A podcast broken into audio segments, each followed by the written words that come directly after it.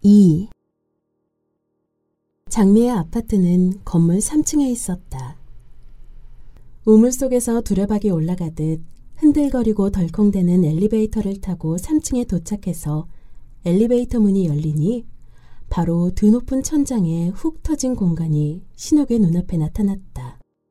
우리 집 미스터 김은 소원이 로프트에서 살아보는 거였는데 소원대로 3년 전에 이리로 이사를 오게 됐어.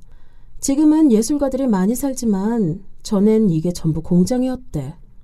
그래서 여기저기 파이프선이 지나갔지. 너 뭐 마실래? 주스도 있고 우유도 있어. 너네 전화 받고 급하게 나가느라고 집안이 엉망이다.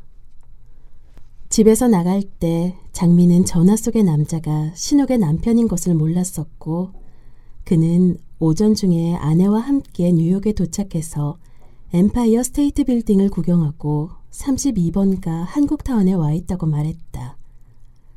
여기 한국 음식점이 아주 많군요. 밴쿠버에서요. 저희가 김 기자 아주머님께 너무 신세를 지고 왔습니다. 아주머님께서 말씀하시더군요. 정 그렇게 마음에 부담이 되거든 뉴욕에 가서 동생 내외하고 식사나 하라고요. 점심 한 끼, 저희들에게 점심 한 끼의 기회를. 낮잠을 자다가 장미에게서 전화를 받고 받은 장미의 남편은 점심 한 끼를 사달라고 애걸하는 것이 아니라 자기가 사겠다고 애걸하는 소리에 슬그머니 감도는 웃음을 감추지 못했다. 거 되게 진실스럽군.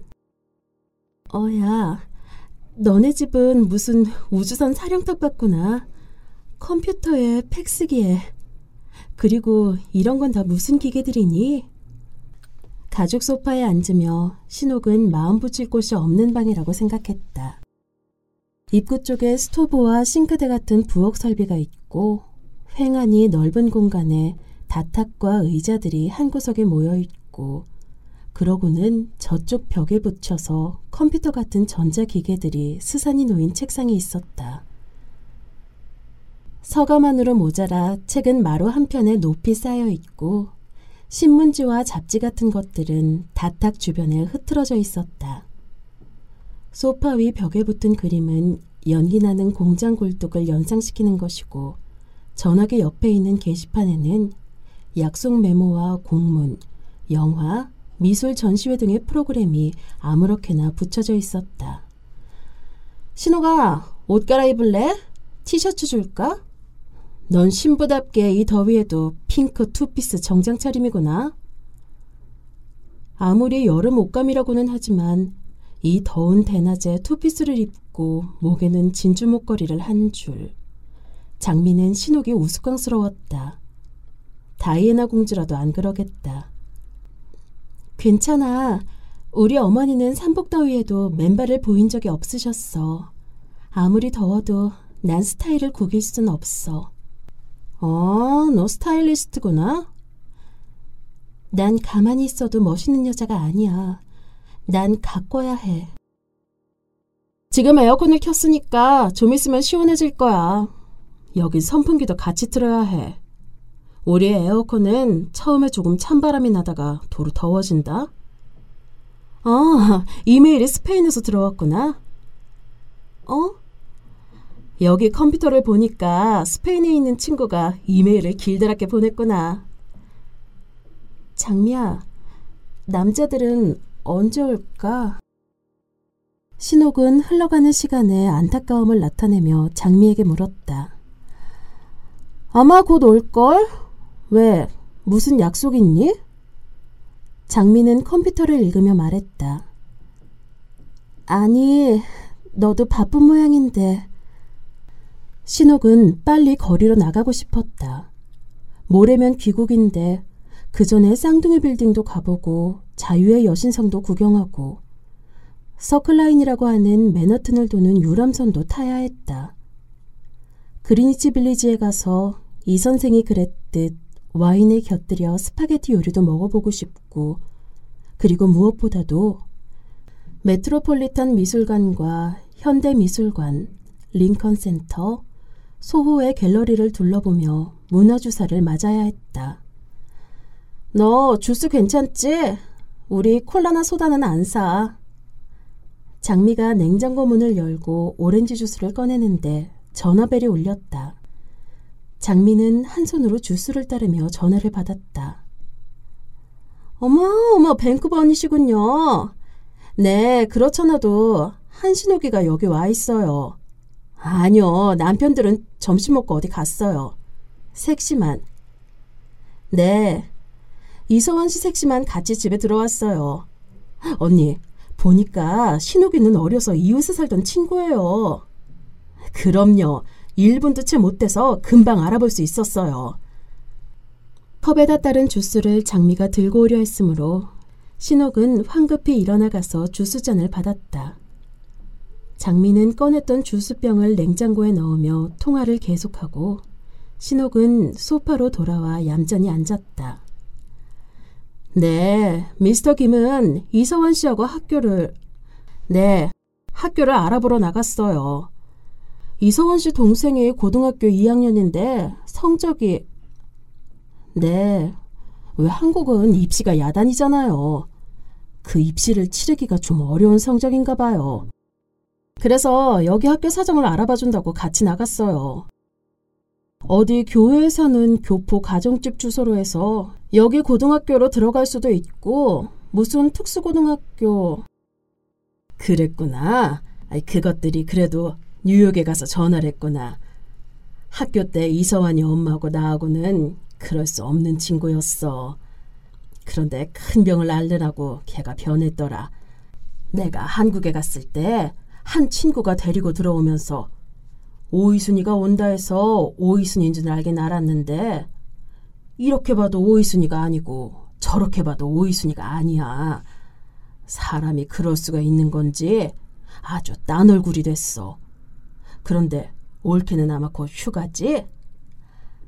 언제 들어도 기상이 높고 시원한 신우이의 목소리가 전화기 안에서 왕왕 울렸다. 사실 휴가는 오늘부터예요. 그런데 미스터 김은 대학에서 서머 코스를 맡았으니 우리가 어디 가긴 틀렸어요. 장미보다 10년 연상인 장미의 남편은 대학에서 미학을 가르치고 있고 장미는 그래픽 디자이너로 광고 회사에 나가고 있었다. 동생네를 이번 여름에 만나볼까 했는데 틀렸네. 서원이가 가서 연락을 취했다니 내가 기쁘구만. 걔 엄마를 지난 봄에 로스앤젤레스에서 또 만났는데 이것이 며느리 칭찬을 어떻게나 하던지 우리 동창회가 로스앤젤레스에서 열렸거든. 28이 왔어. 한국에서 15이 오고 뉴욕에 사는 애들은 9명이 왔더만. 아, 언니는 북미 지역 동창회장이니까 대활약을 뭐 이것들이 준비를 어떻게나 잘해가지고 와서 시끄럽게 잘들 노는지 노래도 악보가 있는 노래, 어떤 건 글만 있는 노래. 그걸 복사해가지고 와서 버스에서랑 부르고 그랬어. 또 일본 도로를 봐야겠다. 그랜드 캐니언은 말고 브라이언 캐니언을 봐야겠다. 그런 것들도 계획해가지고 와서 우린 걔들이 하자는 대로 했지. 애들이 전에 적어도 한 번씩은 자식들 보러 아니면 남편 출장 때 따라와서 캘리포니아는 대개 다들 봤더만 이틀에 한 번은 한식을 먹어야겠다고 해서 이틀에 한 번은 한식을 먹였고 우리는 이것들이 올 때 공항에 나가서 성미법대 졸업 40주년 모여라 하고 써들고 서 있으니까 모두 그리로 들어왔지. 애들이 63세라 뚱뚱하고 늙고 처음에는 못 알아보다가 이틀이 지나니까 옛날하고 똑같은 내지도만 하나 다행한 것은 하나도 사고가 없었다는 거야. 사고요? 혈압 높은 애, 심장 나쁜 애 다 있었는데 별일들 없이 지났지. 쇼핑들을 그렇게 하대. 손자 손녀 준다고. 그러다가 얘 남편 것도 하나 넣자 하고 남편 걸 사더라. 여기 사는 애들보다 한국에 사는 애들이 나이가 더 들어 보였어. 관록이 붙고. 이것들이 재미가 나서 해마다 동창회를 하재. 해마다는 어렵고 2년에 한 번씩 하기로 하고 헤어졌는데 다음번엔 오스트레일리아에서 모이기로 했어. 한국에 사재니까 애들이 한국은 싫대. 신우이가 나이 60이 넘은 사람들을 애들 애들 하는 것이 장미는 이상스러웠다. 언니, 그렇겠죠. 이왕이면 해외 바람을 쐬고 싶겠죠. 여기 우리 여고 동창들도 유람선 타고 카리브 가자고 그래요. 장미의 전화가 길어지고 있었으므로 신옥은 주스잔을 들고 창가로 갔다. 창문 바로 밑으로는 옆 건물인 자동차 주차장의 시커먼 지붕이 넓적하게 누워 있고 그 너머로 벽돌로 지은 오래된 아파트 건물이 두 채 뒷면을 보이며 시야를 막고 있었다. 이 더위에도 창문들은 커튼이나 블라인드로 가려져 있어 안을 볼 수 없는데 서른 개 남짓한 창문 중에서 네 개의 창문 밖에는 꽃을 심은 화분이 내놓여 있었다. 그리고 거기 어디에 맨 흙땅 조각이 있는지 4, 5층 높이로 솟아올라온 나무 하나가 삭막한 풍경에 푸른 잎을 펼치고 있었다. 집집에서 에어컨이 돌아가는 소리가 모여 보이지 않는 공기를 지속적으로 흔들었다. 황량한 창밖의 풍경은 왠지 신옥에게 번들거리는 빌딩의 거리보다 여기가 미국이라는 느낌을 강하게 전달했다. 예, 예, 신호가.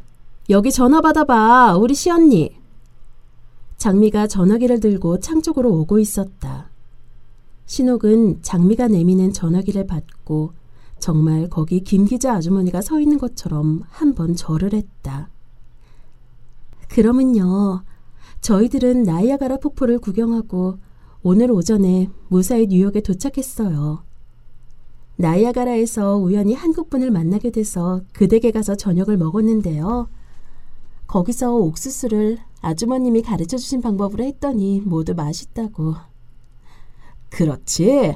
옥수수 껍질을 벗기지 말고 마이크로웨이브 오븐에 넣어서 한 개에 3분씩 수염도 떼지 말고 수염을 안 뗐지? 네. 우리는 세 개를 오븐에 넣고는 안전하게 하느라고 9분에다가 1분을 더해서 10분 시간을 줬어요. 그 댁에서 맛을 비교해 보자며 옥수수를 1분은 삶고 1분은 마이크로웨이브 오븐에 넣었는데 5분 거가 맛이 월등했어요. 아주머니는 이번에 저희들한테 너무 잘해주셨어요. 닥터 유에게도 고맙다는 말씀을 좀 전해주세요. 닥터 유는 인제 이북으로 곧 가시겠네요. 여기에 그 사람이 있으니까 신욱 씨가 직접 얘기하라고. 곧 그녀의 남편의 우렁우렁한 목소리가 들렸다. 아이고, 뉴욕까지 무사히들 갔다고요? 좋은 때야. 그렇지. 깨가 쏟아지지? 아, 그거. 아, 난 이북에는 안 가기로 했어. 여기 그룹들이 가는데 가려고 했었잖아요. 그런데 가면 평양에 있는 호텔에서 일가 친척들을 만나게 하고 고향에는 못 가게 한대요. 전에는 시골에 보내줬으나 요새는 안 그런데요. 아이 그래서 집어치웠어요. 난 어머니가 자라던 시골에 가는 게 목적인데 평양에 가서 뭐 하겠어요. 요새 이북은 장마 가지고 전염병도 돌고 그래서 굶기도 하고 형편이 없대요. 이북이 이 세상에서 가장 가난한 나라가 됐대요. 네, 안 가시기로 하셨네요. 밴쿠버에서 신혼내외가 머무는 동안 닥터 유는 함경남도에 있는 어머니의 고향으로 갈 꿈에 부풀어 있었다. 소녀적 어머니가 말 타듯 걸터 앉아 하루 종일 바다를 바라보았다는 커다란 나무. 그 소녀가 뿌앙뿌앙 울어대는 백고동 소리를 들으며 타관에서 다른 여자와 살림을 하고 있는 한의사 아버지를 눈물 속에 그렸다는 바닷가. 학교에서 배운 노래와 유희를 머릿속에 새겨 넣었다가 집에 와 어린 동생들에게 전부 가르쳐 주었다는 초가집. 호박잎을 따서 양산인 양 머리에 얹고 땡볕에 돌아다녔으므로 동네 어른들이 비가 하나 야단인데 재수없는 아이라고 흉을 봤다는 그 마을. 닥터 유의 얘기를 듣고 있던 신옥의 남편은 그때 정중하고도 조심스럽게 물었었다. 선생님께서는 어머니가 마치 시집도 안 가본 어린 소녀인 것처럼 말씀하시는군요. 닥터 요는 즉시 대답했다. 난 말요. 바닷가 나무 위에 앉아있는 열살 남짓한 어머니에게 앞으로 당신은 당신을 몹시 사랑하는 아들을 낳을 거라고 인생이 아직 시작되기 전인 어린 그녀에게 그걸 꼭 말해 위로하고 싶어요. 그 시절 우리나라 사람이라면 다 겪어야 했던 고생이라 할지 모르나 특히 우리 어머니는 휴, 난 말을 못하겠어. 일찍이 당나라 시인 이태백은 시간이 지나가는 과객이라 읊었으나 지나가는 것은 시간이 아니라 사물 현상일 뿐이래. 도끼자루가 썩도록 긴 시간이 신선들에게는 장기 한판 두는 짧은 사이였더란 얘기도 있잖소. 시간 여행은 가능해요. 닥터 요는 신혼내외를 납득시키고야 말겠다는 듯, 아니, 그 자신을 설복시키고야 말겠다는 듯 열렬히 말했었다. 신옥 씨가 애틀랜타 올림픽 개회식 중계를 우리 집에서 봤던가? 이북 애들도 우리 얼굴 아냐? 그래요. 그때도 닥터 유께서는 그렇게 말씀하셨어요. 세계가 하나일 수도 있다는 꿈. 그 꿈의 힘. 여기 텔레비전 중계에서는 한국 사람을 통 비춰줘야 말이죠. 생전 한국 사람이 나와야지. 저희들 하는 것만 나와. 인종이 무언지 그래도 중국이 이기면 좋던데요. 아직도 일본이 이기는 건 싫고. 그래? 요즘 젊은이들은 식민지 시대를 지낸 우리 감정을 모르겠지. 세계가 사랑으로 뭉쳐야 한다는 걸 머리로는 알겠는데 그게 잘 안 된단 말이야. 세계 평화는 당신들 같은 젊은이들이 이루라고. 아, 여기 바꾸랍니다. 바꾸라면 바꿔야죠. 잠깐만. 하고는 다시 김 기자 아주머니의 시원스러운 목소리가 되었다. 신옥 씨, 아저씨는 생선회를 못 잡어요. 왜냐? 일본 것이기 때문에. 어떤 환자가 퇴원을 하면서 은혜를 갚는다고 집에 초대를 했더래.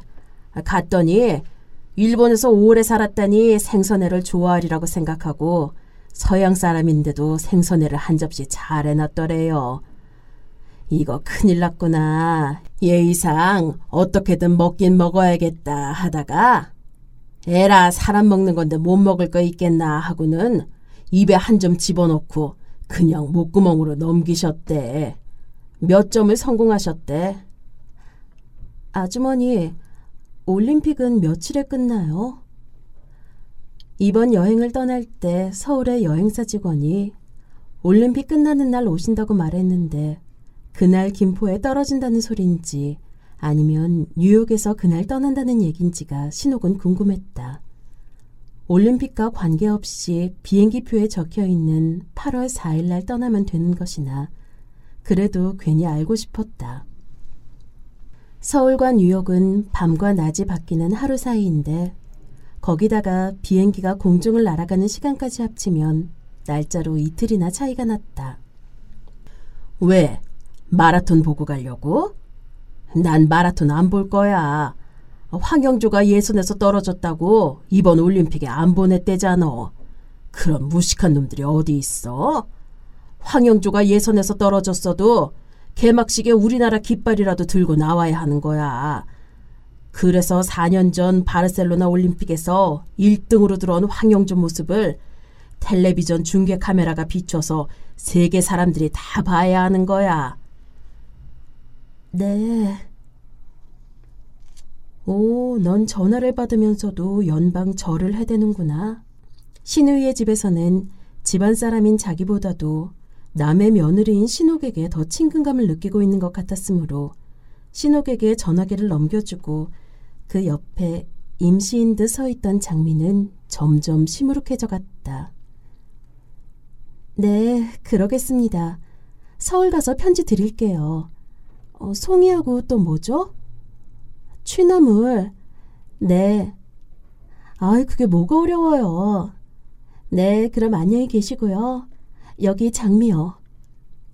신옥은 또 한 번 절을 하더니 장미에게 전화기를 넘겨주었다. 계집애, 전화기를 어떻게나 꼭 쥐고 있었는지 땀이 다 뱄잖아. 신호기가 거기 있으니 반갑네. 그럼 올케는 신호기하고 오랜만에 만난 회포를 풀고 이따가 동생 들어오면 이리로 전화나 한번 해달라고 말해줘요. 어, 거긴 지금 오후 서너 시 됐겠네. 여기가 점심때니까.